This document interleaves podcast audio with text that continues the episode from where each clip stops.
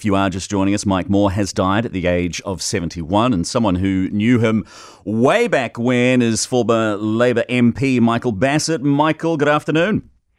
Hi, how are you? Good, thank you. Michael, could you take us back to when you first got to know Mike Moore and, and the impressions that you had of him, those memories? I first met him at a Labour camp. Uh, it was a sort of a young gathering of people. I was regional chair of the Labour Party here in Auckland at the time, and this young fellow, he was a printer.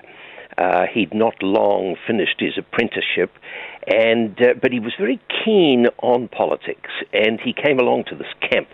And um, he was always ready to sort of pop up and say a piece and ask a question and then ask a serious question that penetrated uh, an answer that he'd received from somebody around the room.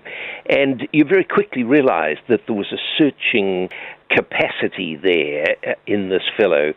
Um, his knowledge, he had a thirst for it. He left school at uh, sixteen, I think, and uh, had just gotten a school certificate. Uh, he didn't have a tertiary education, and yet he turned out to be one of the best read people that I ever encountered. He had a huge personal library of books, and he just devoured knowledge. Um, well, slowly but surely, he worked his way uh, up the Labour Party hierarchy, uh, that is the party organisation, and he got the nomination for Eden in nineteen seventy-two, and he won it narrowly, um, and uh, he became an extraordinary um, ambassador, really, for the Kirk and Rowling government amongst young people. Uh, he um, he coined the term quite early in the piece that he was for the battlers in life, and the battlers were the people that he himself would go out to battle for, and uh, he was always to be seen on Christmas Day at the um, um, Salvation Army lunches and so on that used to be put on and still are, of course, and Mike was there as a young M P helping and uh, washing the dishes and uh, doing his piece. Um, and he then lost his seat, as did I, in nineteen seventy-five, and uh, um, I had a somewhat easier road, road to hoe than uh, Mike. He had a variety of jobs, uh, and uh, but he battled his way uh, back, but then got very ill. He uh, had cancer in nineteen seventy-eight.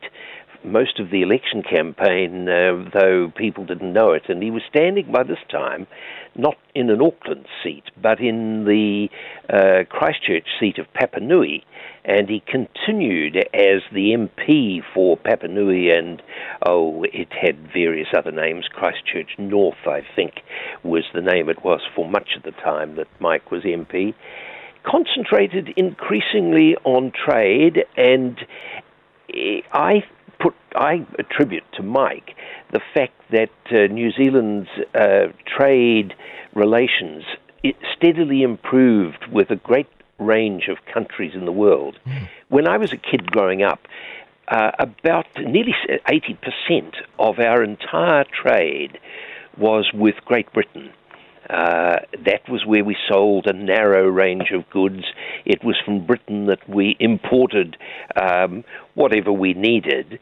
And, you know, today the actual uh, amount of trade we do with Britain is only about uh, seven or eight percent, I think it was the last time. And I, and I, think, I think one of the things Jim Bolger has said that, you know, that Mike Moore would be aghast at the changes that have happened, say, in the States under, under the latest uh, oh, yes. president. Um, Michael, we, we do have to wrap up. Just very, very quickly, is there... Is there one favourite memory that you have of Mike Moore, one time that he made you laugh or, or something that just stands out in your mind?